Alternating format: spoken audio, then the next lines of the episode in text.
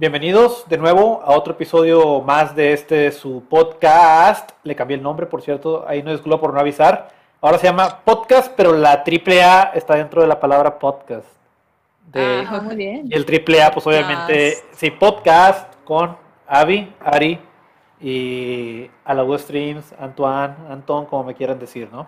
Este. O Tony, sí, sí, sí, digo, pero por efectos del triple A, me pueden decir también. Ok. Por eso decía. Antonio. Antonio. Anto X ya, olvidémoslo. Total, el caso es que estamos en este nuevo episodio. Eh, en el cual después de haber hablado de directores problemáticos y luego haber hablado sobre esto del accidente de la película de Rust, que, tomó un poquito de, conciencia respecto a la seguridad en, el set, pues decidimos seguir hablando de cosas y de películas. Eh, y pues este se eligió, o mejor dicho, le, le, tocaba a, Abby escoger el, episodio y eligió hablar de efectos especiales o video efectos especiales, ¿no? Que es FX y VFX. Ok, VFX. Ok, muy bien, pues este, solamente quería dar la introducción, ya me voy a callar porque pues obviamente yo no sé más que lo que veo en, en, películas y en los detrás de las escenas. Así es que pues, Abby, si quisieras empezar con, con este tema al respecto.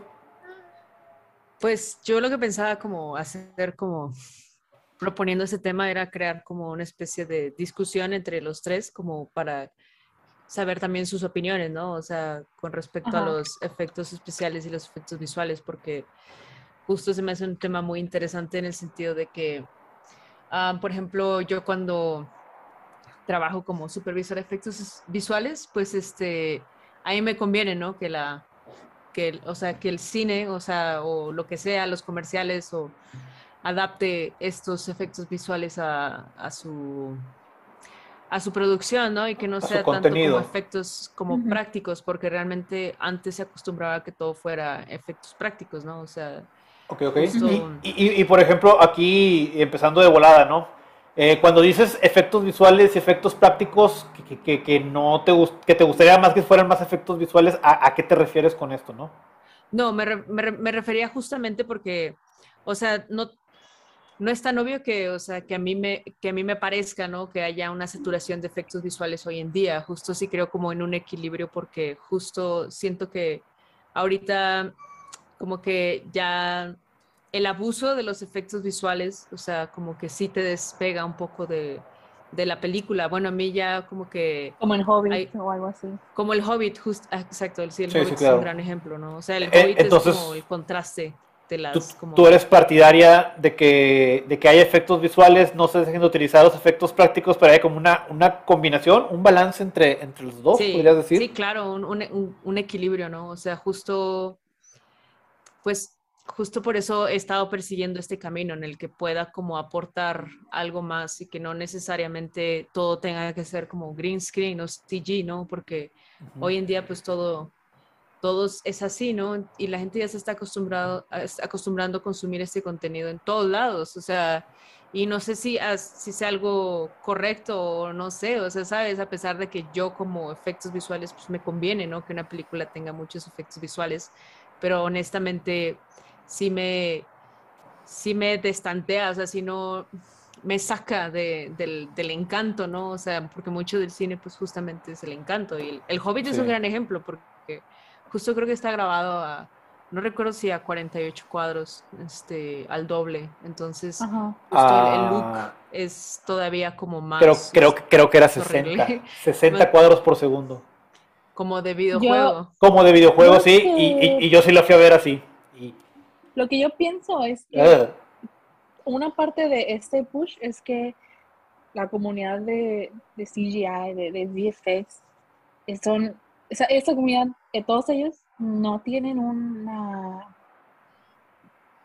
un sindicato en Estados Unidos y en Canadá.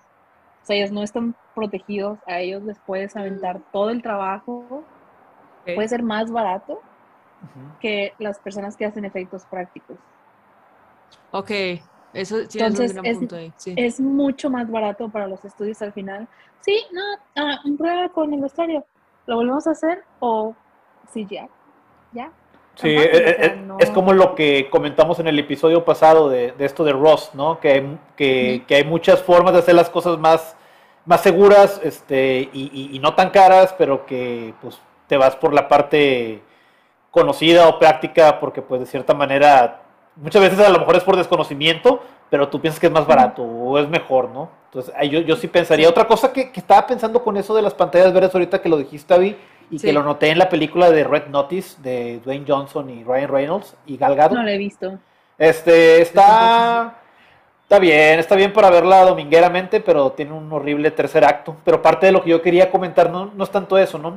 Sino era que el uso de la pantalla verde es demasiado visible en, muchas partes de la película, ¿no? Que ni siquiera con, con fotografía, con edición de fotografía digital se, se, se puede quitar.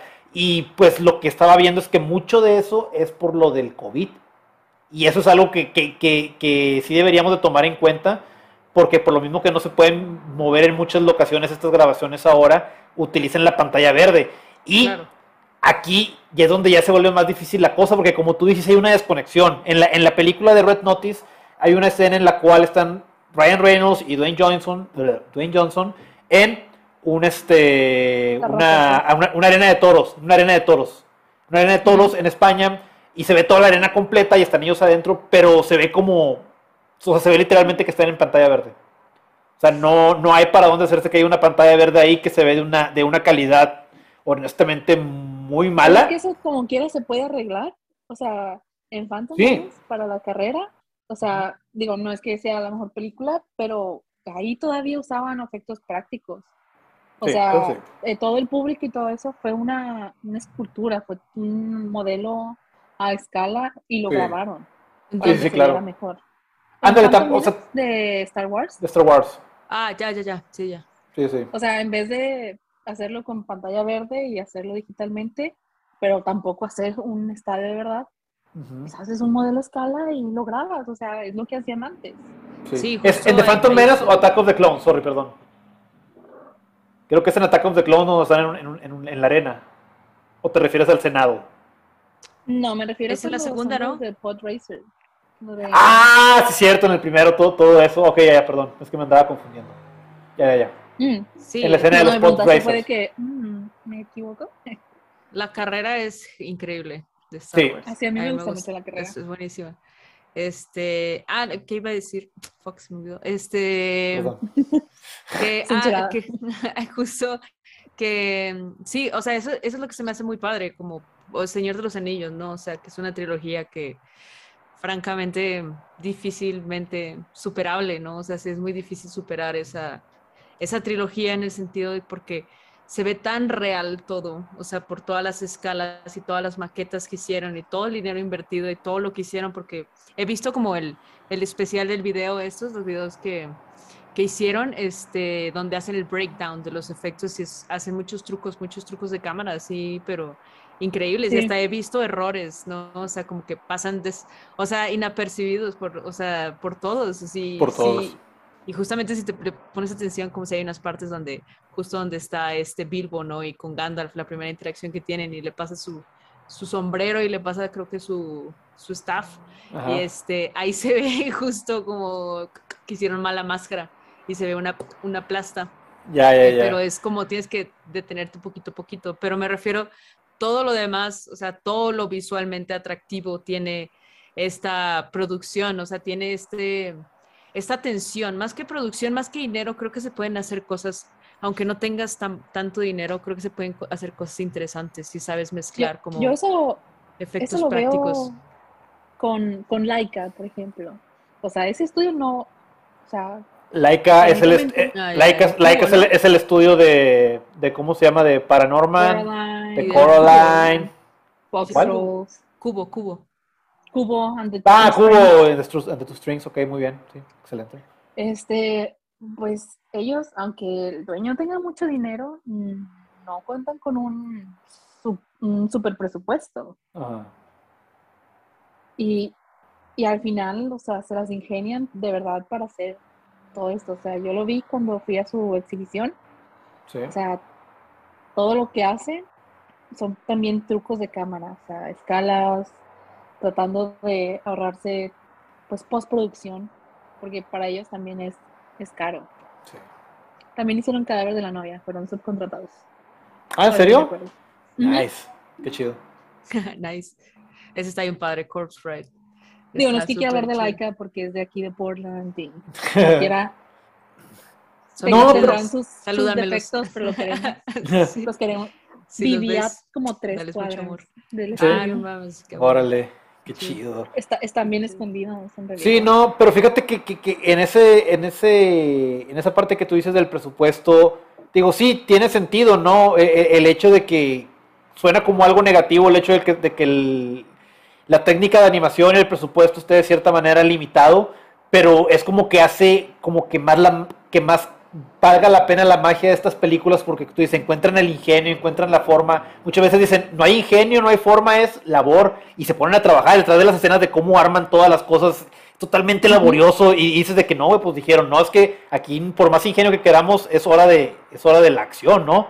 Y, suena como algo que, que sería como que el, yo creo que en el en todas las cosas de la vida sería como que lo, lo que tú quisieras, ¿no? La combinación de saber cuándo utilizar ingenio, de cuándo utilizar trabajo, de cuándo utilizar técnicas antiguas, cuándo utilizar técnicas nuevas, no, porque tienen que utilizar también computadora en ciertas partes de la película. No creo que todo sea stop motion, claro que sí.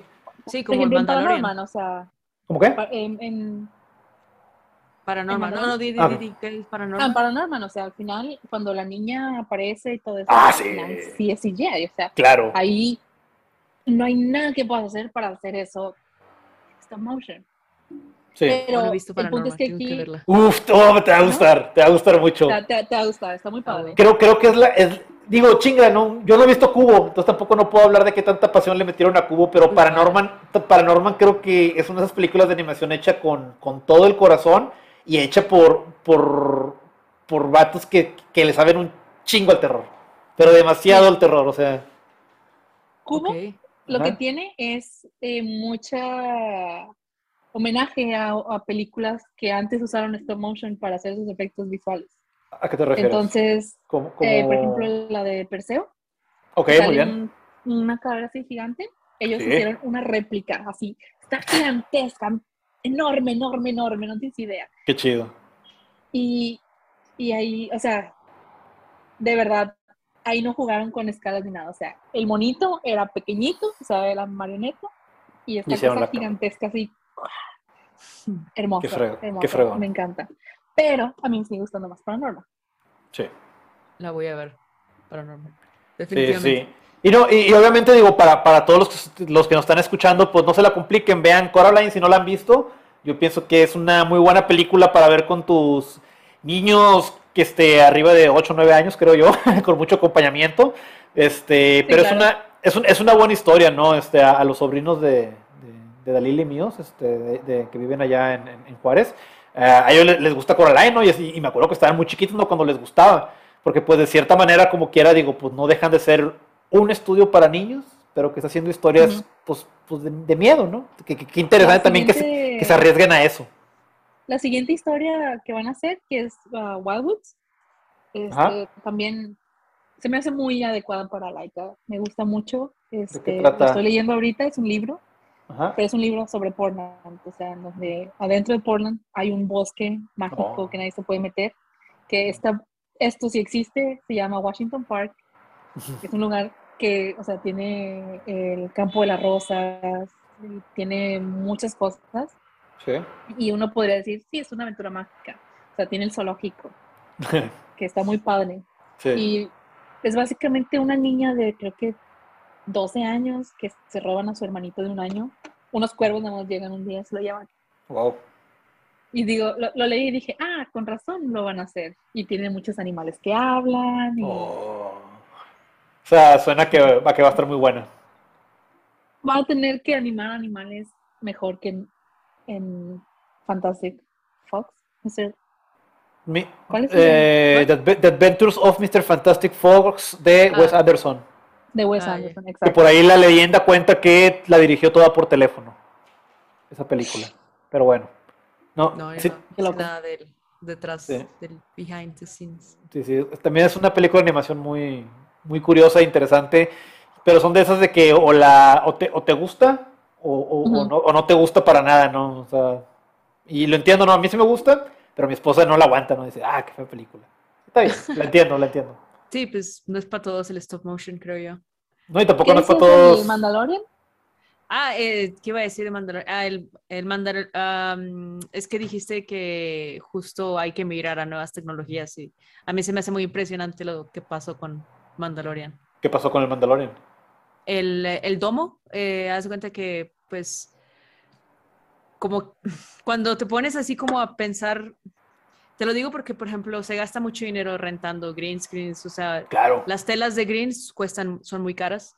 Entonces, este, y justamente el, chiste de, de, un green screen, o sea, lo que mucha gente piensa que es cualquier cosa, es cuando tienes un sensor tan grande de cámaras que graban a tanta calidad, o sea, si tú le pones un green es básicamente una foto de film, cortarla, ¿no? O sea, perforarla. O sea, yo lo veo así y justo cuando se los platico a los directores, como así tienes que verlo porque no necesariamente el que pongas un green screen es algo bueno, ¿sabes? O sea, porque quiere decir que vas a tener que compensar con información que al final de cuentas tiene que verse en la misma calidad, vas a tener que crear algo muy realista para llenarlo, o sea, de verdad quieres solucionar tu problema de esa manera, entonces, por ejemplo, casi siempre, o sea, los greens, pues es lo donde se va toda la iluminación, o sea, el chiste de, de un green ah, es que esté bien iluminado, entonces, toda tu iluminación de un set tiene que ir a, a, que tu green screen no solamente esté como iluminado, que esté parejo, ¿no? Porque el chiste es que sea un, Pregunta,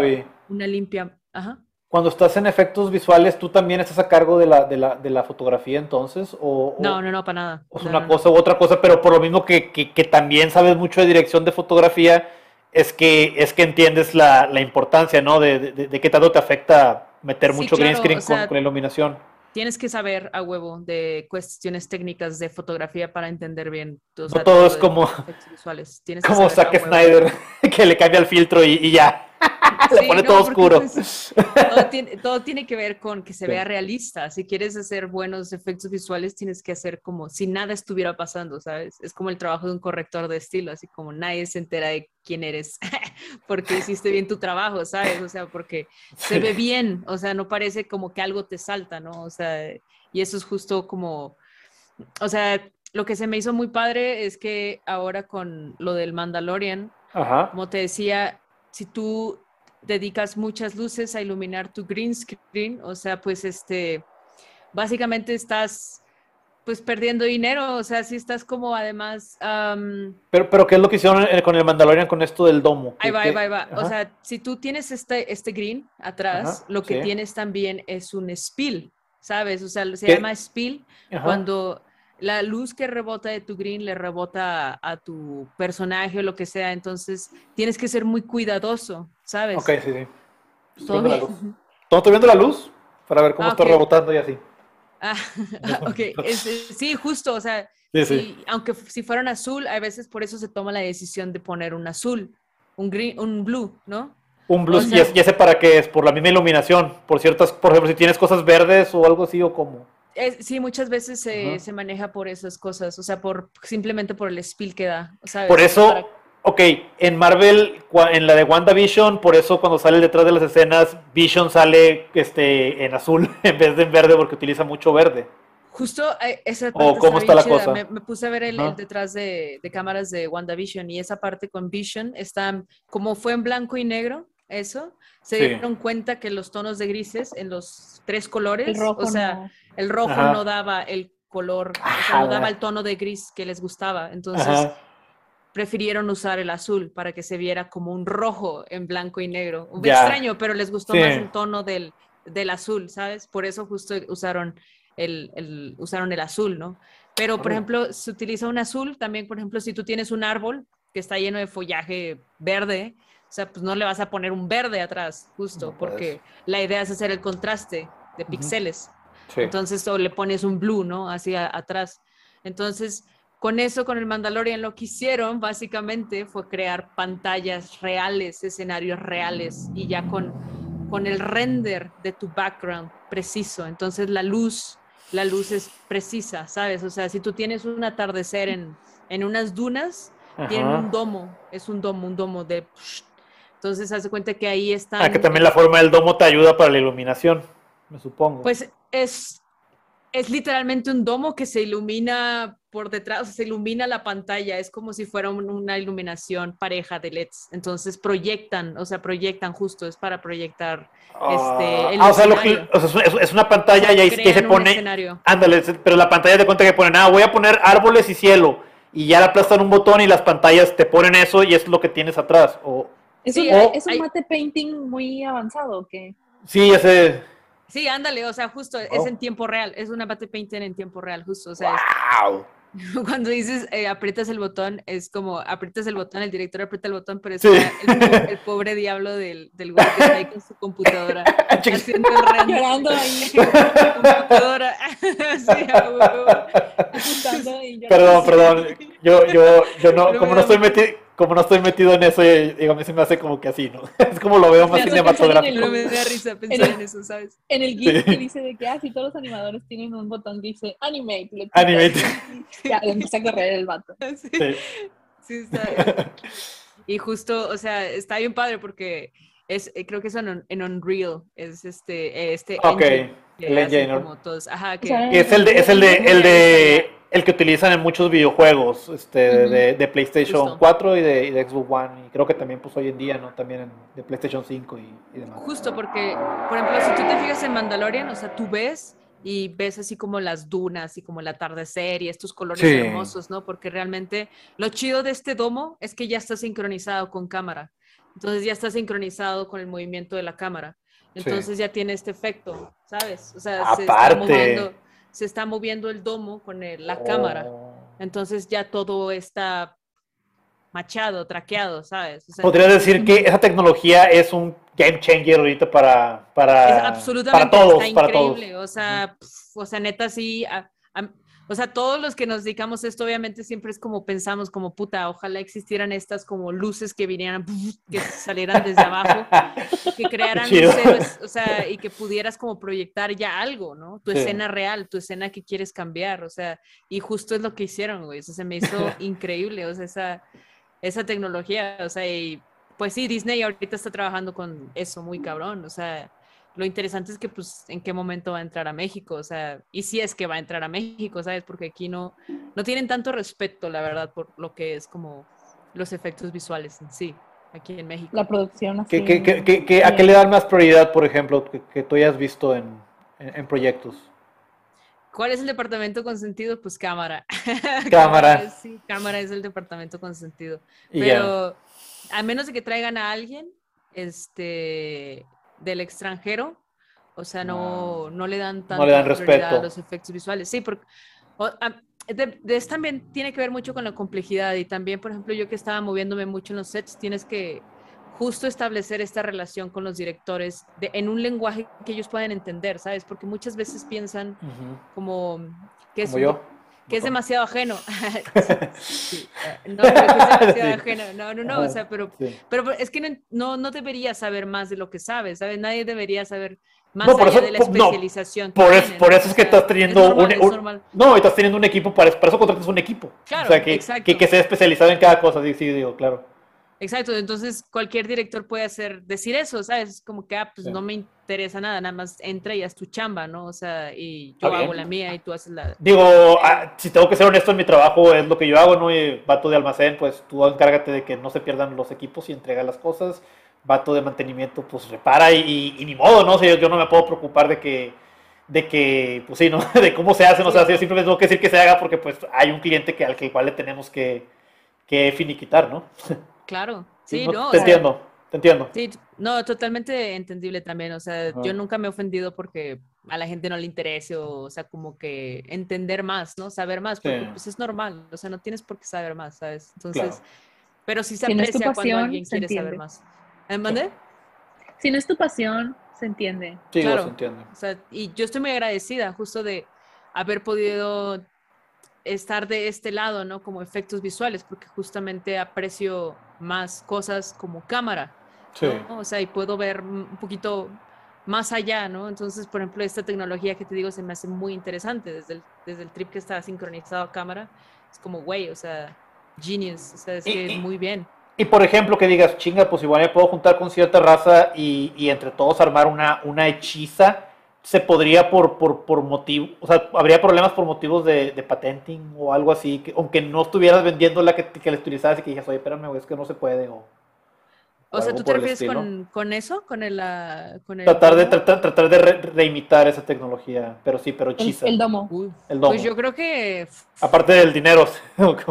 sí es un, es un varo. Sí es Sí. un varo lo que se ha de invertir en eso, pero puta, o sea, la persona que lo desarrolle ahora sí que se va a meter así fajos de dinero hacia los a los bolsillos, porque neta sí es algo que te ahorra mucho, muchas cosas. Te ahorran, te ahorra todo, o sea, básicamente te ahorra todo un equipo de postproducción, ¿sabes? Sí. O sea, es como ya tienes a los, a los, este, a toda esta textura, estas montañas atrás, o sea, ya está el- la luz correcta, te está pegando, o sea, no tienes por qué nada más te tienes que concentrar en cómo fotografiarlo bien. Entonces, qué cómodo, o sea, que ya tengas toda este look tan hermoso, o sea, y con, con o sea, renders tan realistas, ¿no? Y que ya esté Aparte, ¿no? ahorita en COVID, ¿no? También, o sea, no O sea, sería, sería la como super robar ayuda. locación.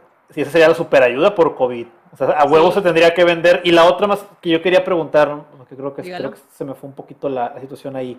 Eventualmente habría una, perdón, es que como tengo, como soy de, más de negocios, a veces pienso en esa parte, pero eventualmente habría una redituabilidad en cuanto a que, eh, güey, ya lo armé una vez, ya lo tengo listo, y eventualmente si lo utilizo en mi, en mi estudio de producción, eventualmente esto me va, me va a empezar a redituar dinero. ¿Por qué? Porque me estoy ahorrando un chon- muchas cosas, ¿no?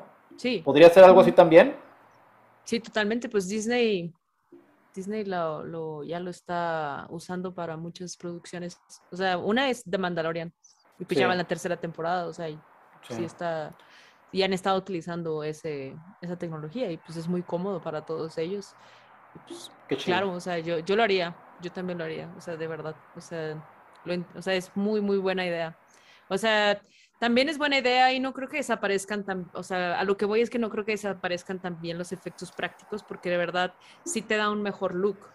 O sea, con, Sí. con proponer este tema también quería justo ponerle, poner en la mesa eso que he pensado durante ya un tiempo, que es como la gente se está acostumbrando a ver cosas de mala calidad, o sea, pero es como una pregunta, o sea, como, de, o sea, lo que nosotros estamos acostumbrados, como producciones como El Señor de los Anillos, donde justo sincronizaron y hicieron un equilibrio tan bello y hermoso, o sea, ahorita la gente, y por ejemplo, también tus- las televisiones que ahora venden no están hechas como para... Es lo que te iba a mostrar. decir. No, es que lamentablemente sacaron las versiones 4K, Ultra HD del Señor de los Anillos.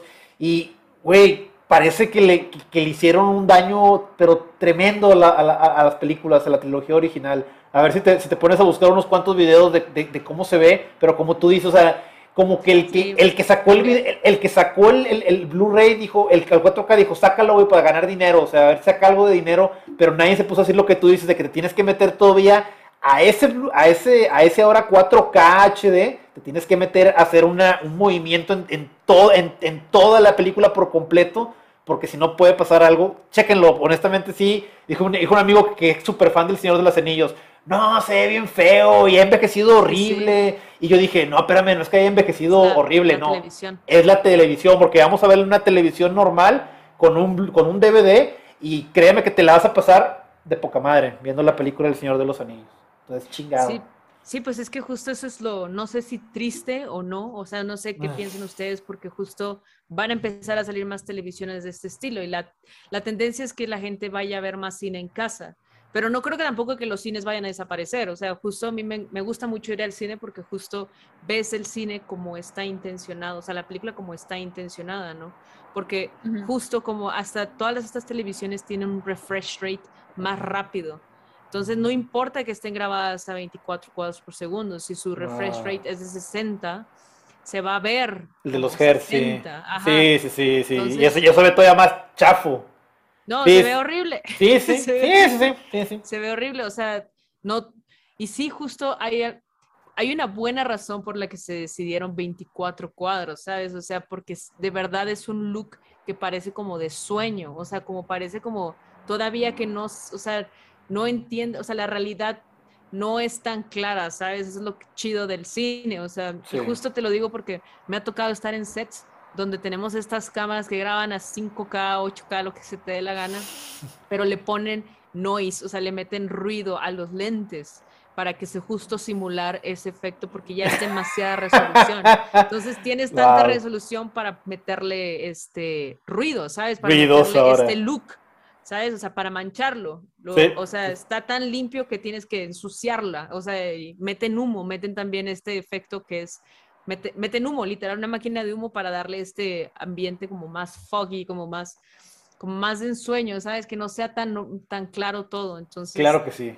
Entonces eso se me hace bien interesante, justo porque en los próximos 10 años no sé qué va a pasar, ¿sabes? O sea, ¿qué, qué va a ser, no? O sea, la gente va a estar acostumbrada a ver estas películas de Marvel que por más que quieras, o sea, sí me, sí me gusta y sí es divertido, pero las saturaciones así como de escenas donde todo está pasando al mismo tiempo, hay explosiones y todo. Es la gente comer McDonald's, o sea, está padre. sí. Pero todos los sabores son muy fuertes, ¿sabes? Efectivamente. Sí, claro, todo... Aunque, aunque se tengo que decir que existe en el MCU el McRib, que es este Winter Soldier. Winter Soldier está, está muy, muy bien dirigida. Yo, yo... Nunca he comido un McRib.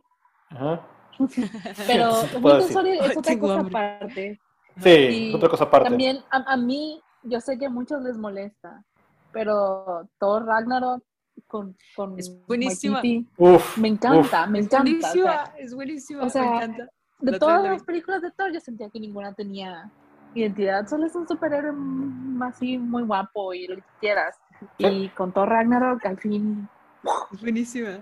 Sí, fíjate, a, a, mí. mis favoritos del MCU. a mí. A mí yo la primera vez que la vi me, sacó demasiado de onda y honestamente no me gustó, ¿no? Pero luego pasaron como un año y medio y estábamos todos los roomies cuando vivía con ellos, este, de que, sin nada que hacer y como que empezaron a hablar de, Chris Hemsworth y, y, que, y, que, se ve muy bien, no sé qué tanto. Y yo fue de que, pues vamos a poner todo Ragnarok.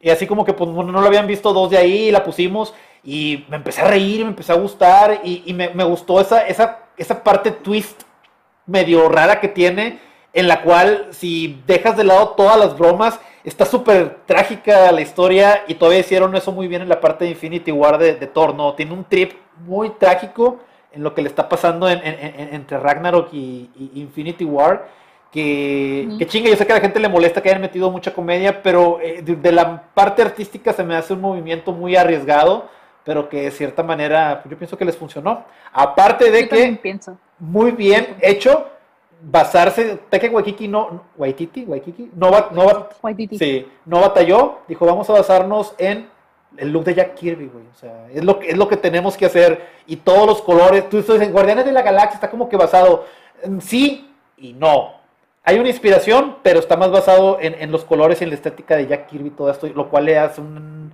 resalte más chido, pues Jack Kirby es el, es el rey, ¿no? Por, algo de los colores. Sí, sí. Aunque no, no, sea tan reconocido. Sí, no, yo sé. Fuera de los cómics, claro, obvio. Sí, no, yo sé, yo sé. También otro que estaba viendo, disculpa que me salga, pero, pero hasta hace poquito salió, salió, de hecho ayer cumplió años Roy Thomas. Roy Thomas, el, el, verdadero primer sucesor de Stan Lee, que, que, que, le siguió cuando Stan Lee se retiró, que se hizo ya eh, publisher, que él se quedó como editor in chief, este Roy Thomas, fue el que le empezó a seguir a Spider-Man, a Cuatro Fantásticos, directamente después de, de, Stan Lee, y lo hizo muy bien. Lo que estoy viendo es que hizo también en los 70 Conan. Se aventó como 115 números de Conan, que, que es como que yo leí varios de ahí y dije, güey, esto es lo definitivo en cuanto a espada y, hechicería para, para, hombres, ¿no? O sea, te quedas de que sí, güey, esto es lo que requiero y, ya voy a empezar a coleccionar los 115 números de Conan de Roy Thomas porque se lo merece, ¿no? Y creo que yo también me lo merezco. Ah, sí. Otra cosa que, quiero hablar del Señor de los Anillos es que siento, o sea, cuando estás hablando de, de la calidad de los efectos, de que consumimos ahorita, pues un poquito más de efectos chafos. O sea, el Señor de los Anillos, o sea, no, o sea, tú dices el balance, o sea, yo lo veo y digo, es que hicieron un, balance perfecto en escoger qué cosas iban a ser efectos visuales prácticos y cuáles iban a ser CGI. ¿Cuál es lo que yo siento con, con El Señor de los Anillos? Sí, también creo que le atinaron en qué hacer a escala y qué construir como, como sets, aunque fuera un poco más de trabajo, que fue lo que pasó en Helm's Deep, ¿no? De, de, la, de esta película de Two Towers. A mí me gusta, creo que es mi pelea favorita de, de, esta saga. Two Towers es mi favorita.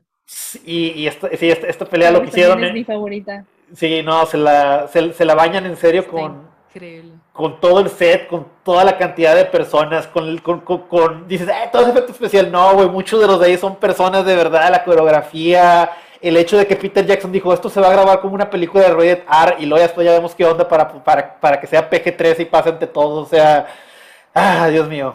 Eh, no sé qué le pasó a Peter Jackson, espero que algún día vuelva en forma y, totalmente... para el Hobbit lo que le pasó fue que a él le dijeron de último minuto, o sea, él ya no tuvo tiempo de hacer...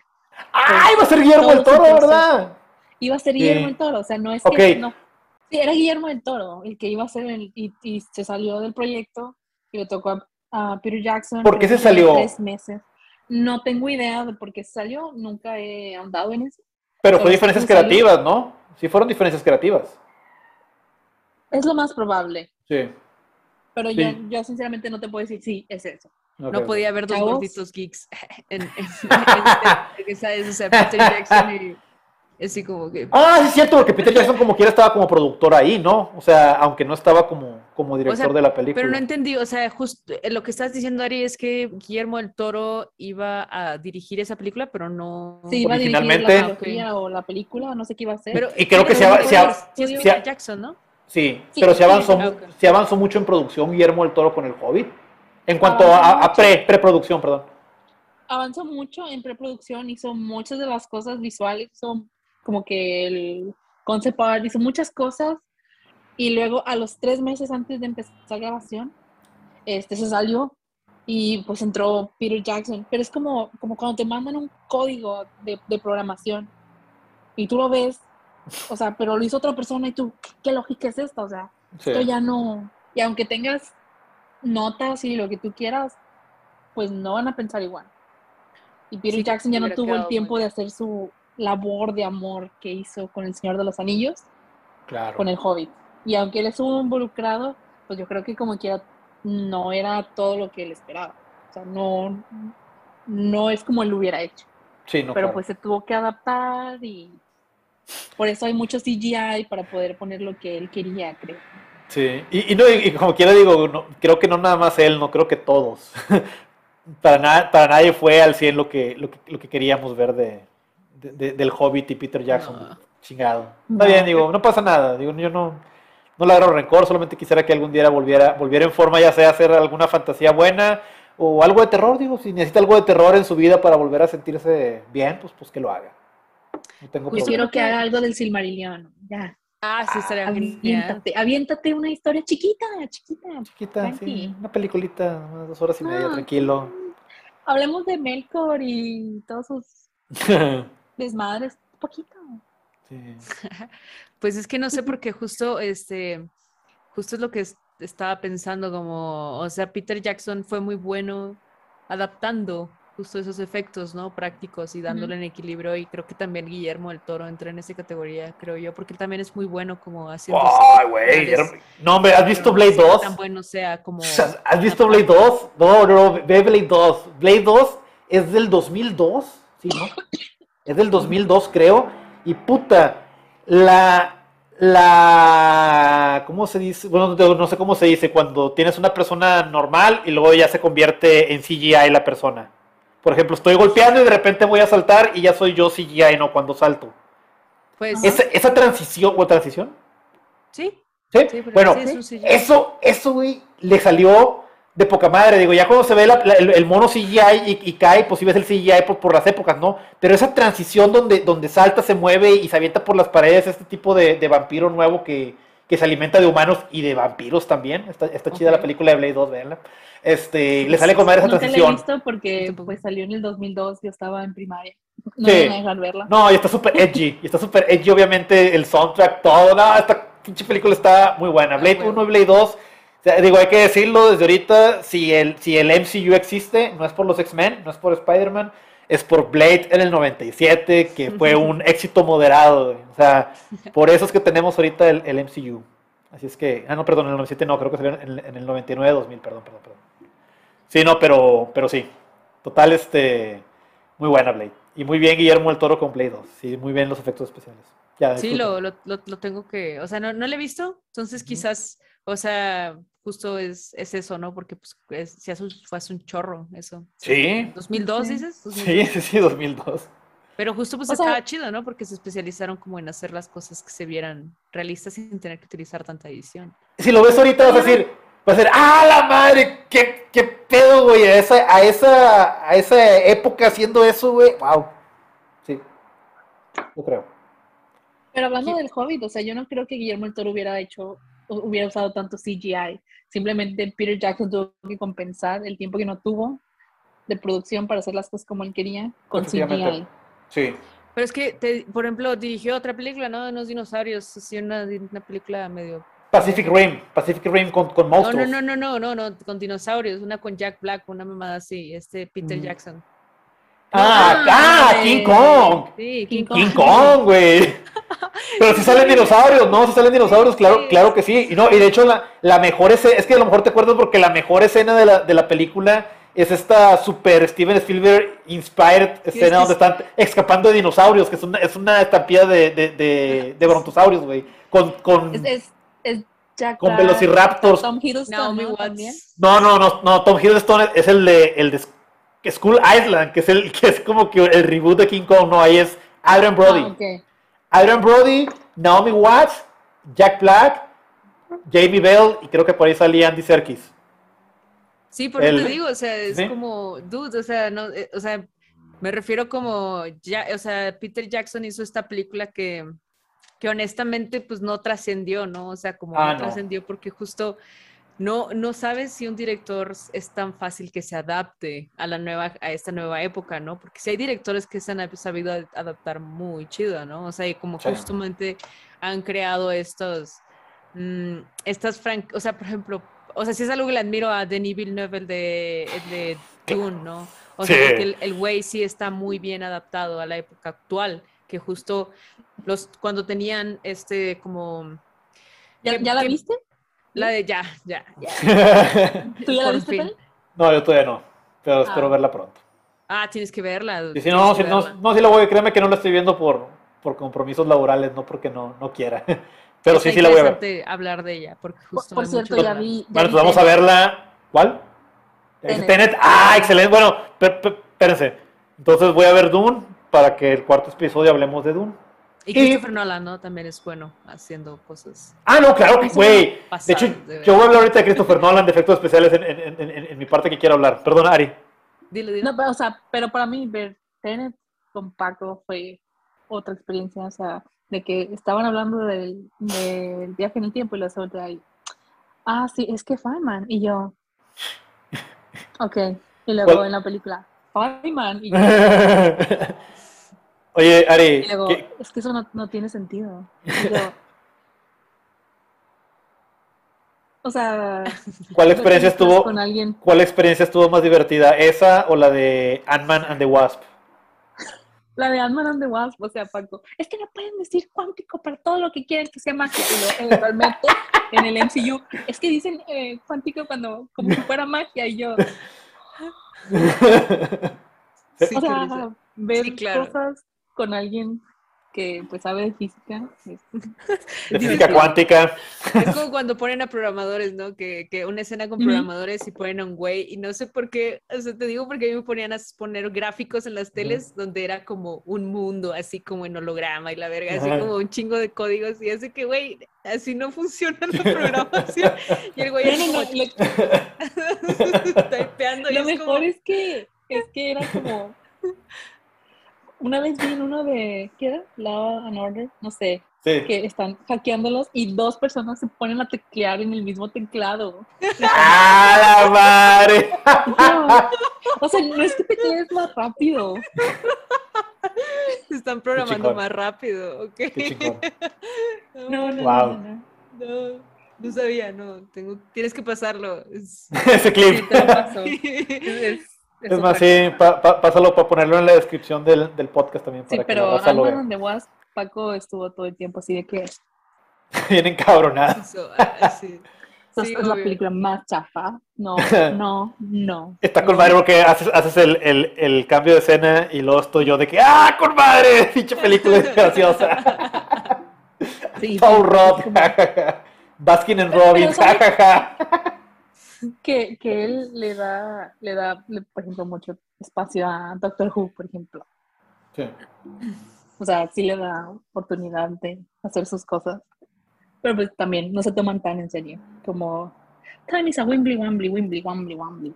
Sí, no, como que hay, hay, sí, hay algo ahí de, de, como que de auto, ¿cómo se dice? Conciencia, media parodiecilla, que, que, que, hace que sea más permisible. Ya para son británicos, saben cómo hacerlo. Sí. Honestamente.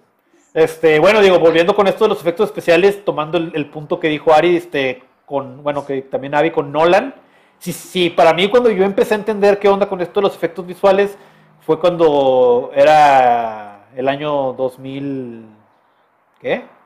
2010 por ahí, era mi primer Blu-ray. ¿Quién nos quiere saludar? ¡Hey! Hola Churrumais.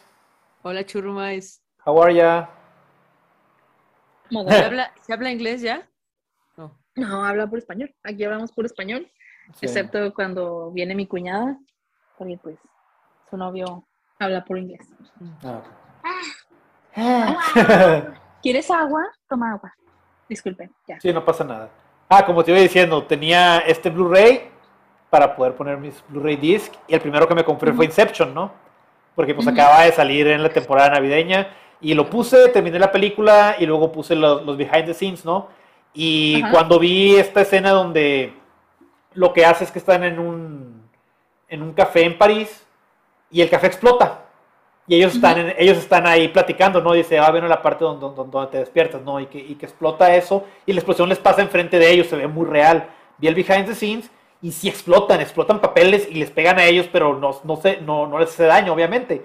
Lo que hace Nolan ahí es que después le mete CGI y hace que empiecen a tronar como que pedazos del suelo y, y luego esos pedazos del suelo de piedras se empiezan a como que a deformar, pero se hacen pequeños sin verse como que muy, muy vistosos.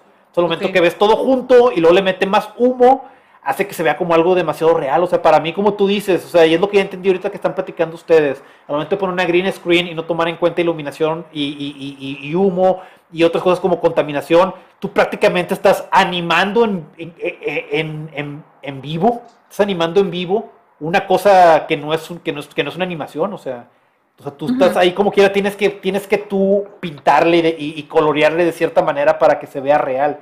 Y como que este Nolan y este Dennis eh, Villeneuve, como, como, como, dices, lo entienden muy bien. O sea, saben que tienen que hacer sets, los van a hacer. Saben que si, otra, bueno, no entiendo si saben que tienen que volar un avión en pedazos, ahí no, no lo entiendo todavía muy bien. Pero vamos a decir que sí entienden que es mejor volar un avión que, que hacer, o sea, hacerlo explotar en, verdad en computadora. Sinceramente creo que funciona mejor que haberlo hecho en computadora. Mi opinión. Sí, sí, no, también, también. O sea, porque los carros que se aplastan, todo lo que se llevó, no se hubiera visto también en CGI.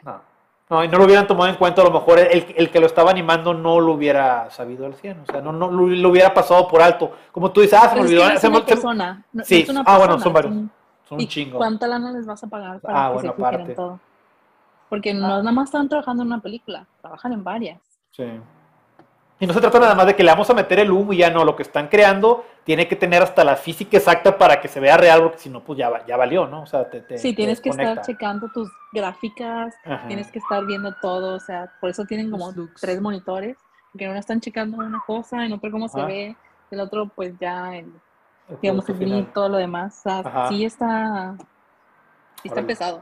Sí, sí. Y, y, la otra cosa que me, que me gustó mucho de, de eso de, de, Inception fue la parte donde están como que volando en, gravedad, en, en, gravedad cero. En, el... sí, en, el hotel. Sí, que lo que hace que dijo, bueno, ¿cómo se hizo eso? dices, pues computadores y ya, y no. Sí, lo que hizo Nolan fue crear el cuarto por completo, recrearlo, ponerlo en un cubo, ese cubo ponerlo como si, como en una, en, dos tubos y hacerlo girar de una manera muy lenta, sí, para como se movieran estos pareciera que estuvieran como que flotando, ¿no? Y creo que... Ahora me dieron ganas de ver Inception otra vez, ¿no? Sí, debería, sí, la verdad está muy, muy, muy divertida, yo, yo también sí, sí, la podría ver sin problemas. Y, y pues bueno, digo, el güey le echó muchas ganas. Fue la primera vez que yo entendí qué onda con eso de los efectos. Y que ya me hizo, después de, entender eso, ya pude ver de otra manera, como que entender lo que ustedes, si lo que ven un poquito más, ¿no? De que decir, ah, mira, pues que le meta algo práctico y algo real. Y luego empecé a ver películas de los ochentas como La Cosa, donde no tenían efectos de computadora y cómo la hacían. Y también te das cuenta como que de cierta manera hacían esos hacks de efectos de computadora, pero, pero, pero, pero en forma real, o sea, los, los intentaban hacer. Está la, la, parte de la, de la cosa, donde están tratando de revivir un doctor con, con un, este, un fibrilador, desfibrilador, y cuando meten, cuando meten el, golpe en el pecho, se convierte en una boca la, la, el pecho de esta persona con panza y muerde las manos del, del, güey, ¿no? Entonces, parte para que se vea real, pues fue pues, hacer el cambio de escena rápido donde ya era la, la boca de mentiras, que era un, un animatronic, un, sí, un, puppet, que lo cierra, pero el extra fue que las manos del güey también ya, ya eran de, de prácticas, ¿no? Ya estaban hechas para que lo hiciera con una fuerza demasiado tremenda que, las, que se las rompiera de verdad. Entonces lo que está rompiendo se ve muy real. Entonces, entonces dice que, ah, la madre, o sea, por eso le salió, le salió muy bien, ¿no? Hablando de efectos prácticos así, un poco pasados de lanza, o sea, yo creo que casi nadie lo, lo ve, eh, fue Good Omens en, Amazon. de Amazon. Ajá, de Neil Gaiman. Um, de Neil Gaiman. Uh, y Terry Pratchett, por favor. No se te ah, perdón, perdón, perdón, perdón, discúlpame, discúlpame, discúlpame, Terry. Sir Terry Pratchett, cuando se publicó, él era el nombre pesado. Sí, sí, no. Para los de fantasía, todavía es el nombre pesado. No, no, tienes toda la razón, ¿no? Y, y si me escucha, probablemente él le va a la madre y si me regaña, entonces, perdón. Sí, pero, este, cuando este. Ah, Crowley, Ajá. que es David Tennant, hay una parte donde el carro se va despedazando, ¿no? O sea, su su querido carrito que Sí. él mantenía, pues, todo, o sea, era muy viejo y lo Sí. choca y hace muchas cosas. Prácticamente estaba con pura magia. Sí. Y se va incendiando y se va despedazando. O sea, de verdad metieron a David Tennant en el carro quemándose. Qué Y, y, el, y el director, o sea, que Gaiman le preguntó, oye, ¿no te da miedo que David Tennant se puede morir? Y el director le dijo, él está dispuesto a hacer esto porque él es fan. Y, y de que, y luego, if he dies, it's the way he was meant to go. la madre. Si muere, esa es la forma en la que tenía que irse. Sí, Y David Tennant estaba totalmente puesto, ¿no? Sí, David Tennant Sí. estaba totalmente de acuerdo. Y, y, o sea, yo ya conocí a David Tennant en persona, solo Ujú. hablé muy poquito con él. O sea, pero fue de que, no, no, sí, suena totalmente algo que diría. O sea, sí, Sí, por if he es. goes, he goes. If I go, Sí. I go. Chingón. Oh my God. Pero Chingón. aparte es como, se me hace algo tan inglés, ¿sabes? De, ¿Sí? pues si se va, se va. ¿Sí? Y ya, Pues o sea, sí. Pues es que es la escuela, ¿no? Digo, Mo- Monty Python y, y todos los demás. Es, es la escuela de, de, de, de, eh, de todo, de da- darlo todo, ¿no? Lo entiendo. Ah, los. Monty, Monty Python. Sí, pues Sí. este, los, o sea, los grandes cómicos, ¿no? Comediantes de antes, ¿no? Charlie Chaplin, este, Buster Keaton. Buster Keaton, sí, claro, Sí, de verdad, o sea, que de verdad le caía esa puer compuerta Sí. del... la, la, del- la- de- ajá, y que- Cuando, cuando van el tren moviendo el, el- el tronco, este, y es un tronco de verdad, en un tren a velocidad de, de tren, que se va moviendo el tronco y acomodándolo, que si le pega lo, lo- lo- lo empina, o si se cae lo despedaza el tren, y, y es, el- es en blanco y negro, eh, sin sonido y, y- y sin nada de nada de precaución, güey. Sin él no existiría ahorita Tom Cruise este, aventándose de, de gravedad cero, este, en Misión Imposible, Rogue Nation. Sí, bueno, les recomiendo si no han visto a Good Omens, la recomiendo. Sí. Muy bien. Ya va a salir la segunda temporada, am, que, que se me hace raro porque la primera temporada es todo el libro, Ajá. pero según yo van a ahondar en, digamos que el capítulo favorito de todos fue el tercero, donde empieza a Cira Feo y a Crowley pasando por muchos. Ah, Digo, ok. Van a ser como un medio este- spin-off. Medio spin-off. Es más o menos, no sé, creo que, o sea, son todas las notas que dejó Terry Pratchett para, para Neil Gaiman, porque él Sí. escribió hasta su último aliento. Sí, Ya claro. tenía Alzheimer y todo, y él, o sea, Sí. tenía tan presente todas sus creaciones que de repente escribía un libro completo y su hija lo agarraba y era, este libro ya lo había escrito. A la madre. Wow. Con las palabras acá. Wow. Sí, sí está, sí está darks. Sí, pues sí. Si Sí, te dices la creo, güey, pues el vato, siempre el vato traía mucho. un proponente de la eutanasia, porque sea, ya cuando yo tenga Alzheimer, así por completo, ya. Por favor, tengan mi respeto y, y déjenme ir, ¿no? Sí, chingado, yo, yo, yo, yo, creo que, que, que sí, no, tiene razón, güey, ya con Alzheimer y demás, ya. Digo, también sería mi decisión, ¿no? Cada quien su decisión, mi decisión también sería esa, creo. Sí, pero pues él como quiera murió de muerte natural. Sí, sí, de hecho. Este, pues bueno, digo, que, que, en paz descanse y gracias a Dios, gracias a él tenemos este, a, a This World y tenemos a... A This World, claro. This World sí. es... O sea, la otra vez estaba, bueno, la otra vez, hace como dos años, cuando estaba viajando en avión, traía un libro de Discord que se llama Making Money. Ajá. Básicamente en el Discord al fin empiezan a hacer pues notas de papel, ¿no? Para dinero. Sí. Y había un mijito de que, ay, mija, ¿qué es acá? Muy bien, sé emprendedora. Y no tuve el corazón de decirle, señor, es una novela. No, pues sí, señor. Pero sí, está. Pero sí, regresando a los efectos. Sí, sí, también. Digo, regresando, digo, como quieras decir, regresando a los efectos.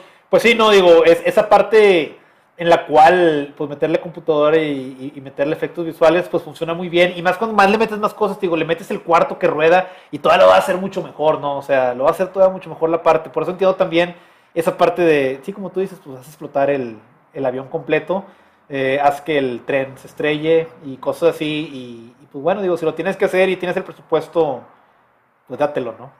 Digo, sí, exacto. Pero sí, eso, eso, ya se está como viendo. Lo que, lo que iba mucho con ese punto de justo tanta resolución y tantos efectos visuales es que ya como que los, los niños, los morritos de ahora, pues ya están creciendo con, con esa idea, ¿no? Que algo, o sea, que se vea tan vistoso en ese sentido es bueno, ¿no? Ajá. O sea, es bueno, siempre es bueno y quiero consumir más eso y, y, ya todo lo demás que sea tenga un ritmo más pequeño, ¿no? Que, o sea, porque antes pues había escenas, ¿no? En el que había un güey caminando y se iba un plano secuencia donde el güey iba caminando y fumaba un cigarro y se iba de un lado a otro y la gente lo entendía y lo aguantaba y no era Ajá. como, ah, es que es lenta, ¿no? O sea, porque ahora esa es la frase que todo el mundo dice, no, es que está muy lenta para mí. O sea, es como, es lenta o quizás tú ya estás muy rápido, ¿no? O sea, quizás ya eres como, es, o sea, ya te, te todo No, los tienen acostumbrados. Tan sí. rápido, ¿no? Y, y, inclusive en las fotos, ¿no? En las fotos de todos los celulares, la resolución, o sea, imposible tener todo en, en high, en dynamic range, ¿no? Porque todo tiene, ya está bien expuesto la atrás y se ve bien, o sea, y todo eh, esto volado, es el, ¿no? Entonces, es, el, es el problema de las 35 añeras para arriba, ¿no? Y 35 añeros que toman las fotos que a huevo tienen que poner el filtro. Lo mismo que estoy diciendo con las cámaras, ¿no? O sea, tiene tanta resolución que estás obligado a ponerle un filtro de algo porque de cierta manera ya no te sientes cómodo de ver tanta realidad, ¿no? En, en, en la fotografía. Y los entiendo. Yo algunas veces también pues he puesto un filtro, uno que otro filtro, ¿no? Sí, no, no, yo, yo, o sea, no tanto es como contra los filtros, sino me refiero como en sí, como el look en fin. Sí. O sea, si tú tomas una foto con tu iPhone o lo que sea, con tu Android, con casi todos los celulares ahorita ya tú tomas una foto y se ve perfecta. O sea, se ve sí. como la exposición ya está como, ves, los negros ya no son negros, ¿sabes? Ya están, yeah. ya son, ya están expuestos, ¿no? Entonces, la intención es diferente, ¿sabes? A como antes veías la fotografía. Tú agarras un libro y te vas a una librería y ves así el stand de fotografía y tú lo sabes y ves cómo están, el grading es, es totalmente diferente, ¿no? O sea, cómo, cómo, cómo el lenguaje cambia, o sea, el lenguaje cambia y la manera como te transmite algo cambia totalmente y cambia tu percepción. Entonces, justo se me hace bien interesante como de hoy en día ver a la gente decir como, ah, qué buena foto es esa, ¿no? O sea, como, no sí. mames, qué buena foto y realmente lo único que es, les gusta ver es como que todo está perfecto, ¿no? O sea, como que todo es súper real, o sea, como definitivamente es como, es, es, eso es bueno o es malo, no lo sé todavía, eso, ¿sabes? Pero y eso, también, se, eso también interesante. y eso ya se transmite así de que, de que al mundo ya de la fotografía en general, o sea, los grandes premios y demás, todas las fotos se, se enfocan en eso o tratan todavía de, de medio mantener ese estilo que, que, tú dices más antiguo. Justo es algo que se me hace lindo todavía, porque justo ah. la, la, vieja escuela todavía predomina, ¿no? Entonces, o sea, es como si un, si un fotógrafo, o sea, una fotógrafo que se ha dedicado a calar talento, talento, tan, tan, o sea, ha vivido la transición de análogo a, a digital, Ajá. que son muchos de los grandes fotógrafos de hoy en día, o sea, como que justamente vivieron esa tra transición. Sí. Pues básicamente tratan de hacer que lo digital se parezca un poquito al análogo, ¿sabes? Como que todavía le yeah. tienen como esa, esa tendencia, cariño. ¿no? Ese cariño, sí, por eso creo que sí va a regresar el film en el sentido de que la gente, o sea, más que nada, como todavía estas generaciones viven y tratan como de que ese look predomine, ¿no? ¿no? Que todavía sí nos salta, ¿no? Que justo se vea, se vea falso. O sea, entonces hasta el abuso de efectos visuales todavía se ve mal, ¿no? O sea, todavía lo podemos notar, pero imagínate qué miedo cuando ya no lo podamos, ya la gente no lo difiera, ¿no? O sea, como que diga, ah, esto se ve bien chido. Yo ahorita, o sea, he hablado con unas personas que acaban de ver El Señor de las Anillas, son chavitos, no voy a decir quiénes son para no pero fue como, pues... Otra vez. No, no, no, ¿quiénes, quiénes son? No, no, no, perdón, no digan no, Pero. No, no, no. Unos chavitos. Y fue como que vieron el Señor de los Anillos y fue que, ay, es que está muy lenta y está muy aburrido. Y se hablaban mucho. O sea, ¿qué onda cuando estaba hablando el güey en Red School? que, pero viste los efectos especiales. Ah, pues también, ¿no? Y de que, o sea, no están viendo que para ellos todavía está bien, sino que es de hace mucho tiempo. Claro. Pero eso es cierto. Yo, yo, yo creo. ¿Se disculpa? Fue algo que, que fue así que, que, me abrió los ojos. Dije, creo que la gente sí está siendo muy sobresaturada con efectos especiales, con chistes a cada cinco minutos. Yo, yo creo que sí, definitivamente sí es cierto eso, pero creo que lo que dice Abby en, las películas al menos también se va a mantener, ¿no? O sea, no hay tantos a lo mejor que hayan hecho la transición de del nuevo cine al, viejo, o sea, del, haber pasado de, filme a, digital. O sea, a muchos les tocó, pero que no, muchos supieron, porque creo que cuando hubo ese cambio en el 2000 y pico con, con esta de, de Collateral, de Michael Mann, que empezó a utilizar a digital al 100%, creo que la raza dijo, no, güey, ya la chingada filme, o sea, vámonos directamente digital porque no hay nada que tengamos que aprender de filme, ya, o sea, de, de, filmar con filme, ya con esta cámara, o sea, no tenemos que, como tú dices, ya todo está bien acomodado, muchas cosas se, se, arreglan, entonces sí, sí, sí hubo como que un salto muy grande que afectó, pero gracias a Dios, como, como decimos, no está Nolan, está Denis Villeneuve, está este, chinga, están los vatos de John Wick, o sea, están los los hermanos rusos ya después los obligaron, pero al menos este, los hermanos rusos saben cómo hacer una película bien cuando les dan toda la libertad del mundo de, cómo echarle las ganitas. O sea, todavía está... también. Sí, ándale, todavía está este hombre, Martin Scorsese, echándole ganas, a pesar de que el vato se, se abre con ganas para efectos especiales y para utilizar cine digital y demás. O sea, y el vato como quiera trata de, mantener lo, viejo ahí, güey. Tenemos a... The Irishman es de Martin Scorsese. Claro que sí, güey. Y es un, fue un compromiso muy grande que hizo y, tuvo unos huevitos para, hacer todo lo que hizo con The Irishman. En, la parte de los efectos especiales. ¿Pero se les hicieron buenos los efectos? Eh, no. El problema, para mí, mi problema fue este, y lo leí en una entrevista y por eso fue que dije, ah, sí, cierto, güey. Este, fue que todos los efectos especiales están bien cuidados, no están para nada mal hechos pero se les olvidó una parte bien importante, ¿no? Que estaban, se estaban poniendo en la cara de unos viejitos. Entonces los movimientos de los viejitos afectaron mucho para que hubiera esa desconexión. No sé qué hubiera pasado si, si hubieran agarrado un Robert De Niro, o sea, el cuerpo de Robert De Niro con, con la cara nada más y ver chingue su madre a ver qué nos pasa y, y mejor intentar eso que, que, lo que intentaron para que se viera un poquito mejor. Ese es mi, mi comentario de Irishman en los efectos especiales pues justo sí, yo siento que sí fue una mala decisión, ¿no? Hacerlo porque justo pues desde primer momento, momento A, te saca, ¿no? O sea, es como, no, no puedes ver como que les meten este filtro para que se haga más soft y justo ves que está sobrepuesto todo, ¿no? y el cuerpito ya está así, porque Robert De Niro ya está así, ya está más, ya está más chiquito. Al Pacino está todavía ya más chiquito todavía de, viejito, ¿no? Chingado. Sí, no pero, o sea, sí, está, mm, creo que nada más por eso no, no, no, no le tengo tanto respeto a esa película, porque justo creo que sí fue una mala decisión, porque justo te recuerda a Martin Scorsese, pues lo chido es como, se te olvida, ¿no? Como que lo que, o sea, nada más te clavas mucho en la historia, ni, o sea, te clavas tanto en la historia y en las actuaciones que es lo grandioso de Martin Scorsese, ¿no? ¿Sabes qué me pasó a mí?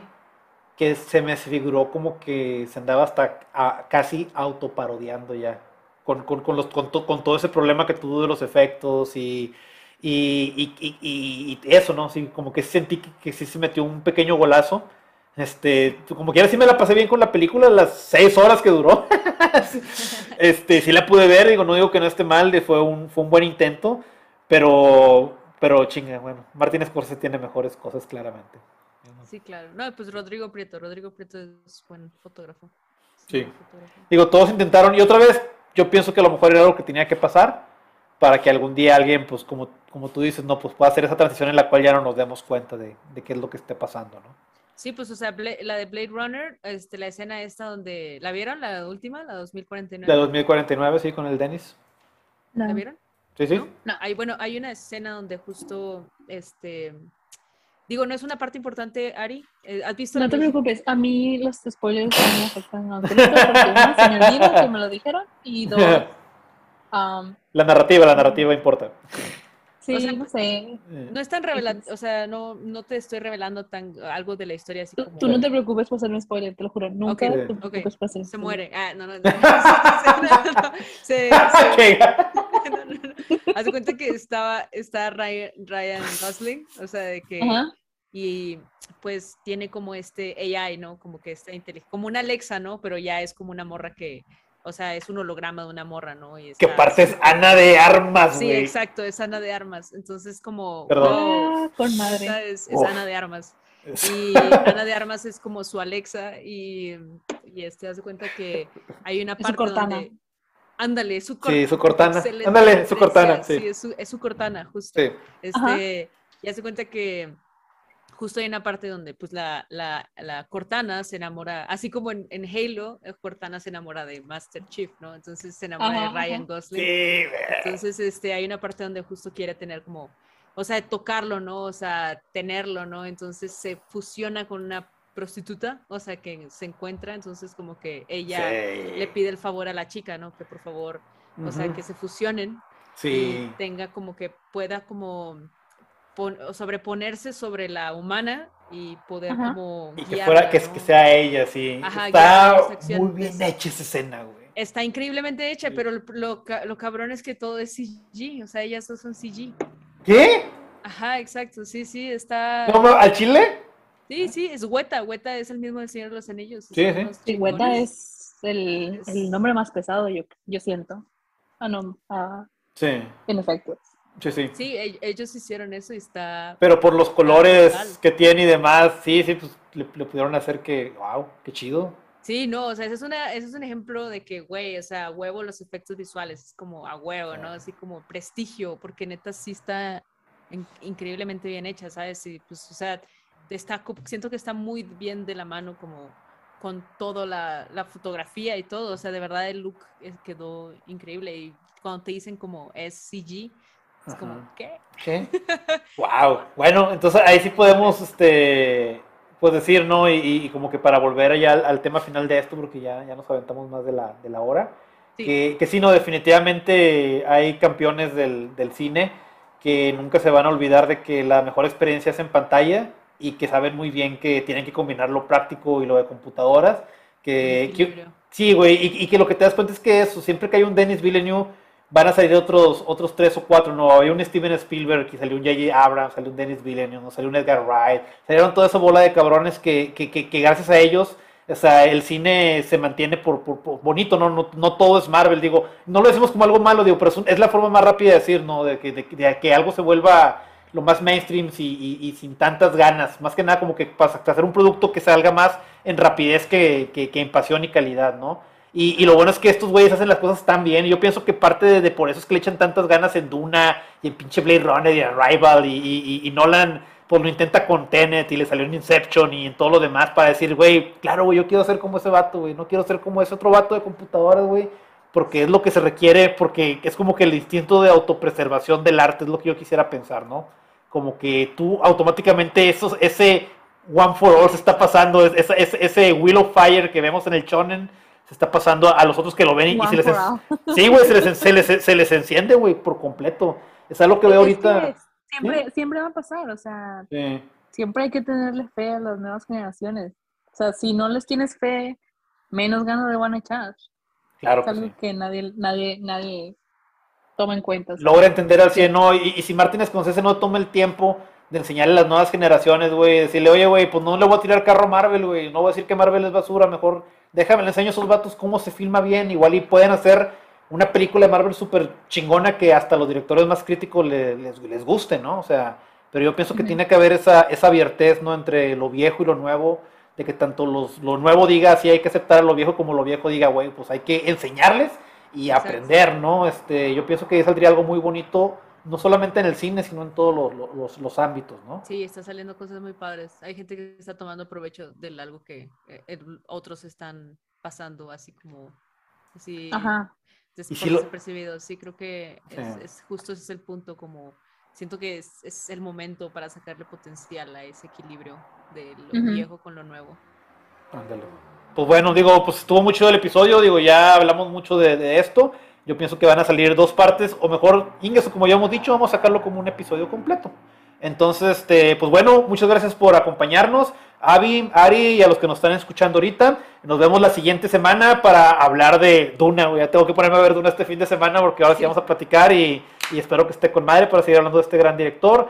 Y no sé espero encontrar el libro para, para entonces. para entonces aparte empezar a darle.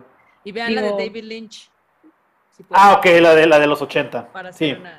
Una, comparación ahí. Muy bien, perfecto. Me parece. Entonces, hasta luego. Que les vaya, que les vaya con ganas a todos y nos vemos a la próxima. Bye. Bye.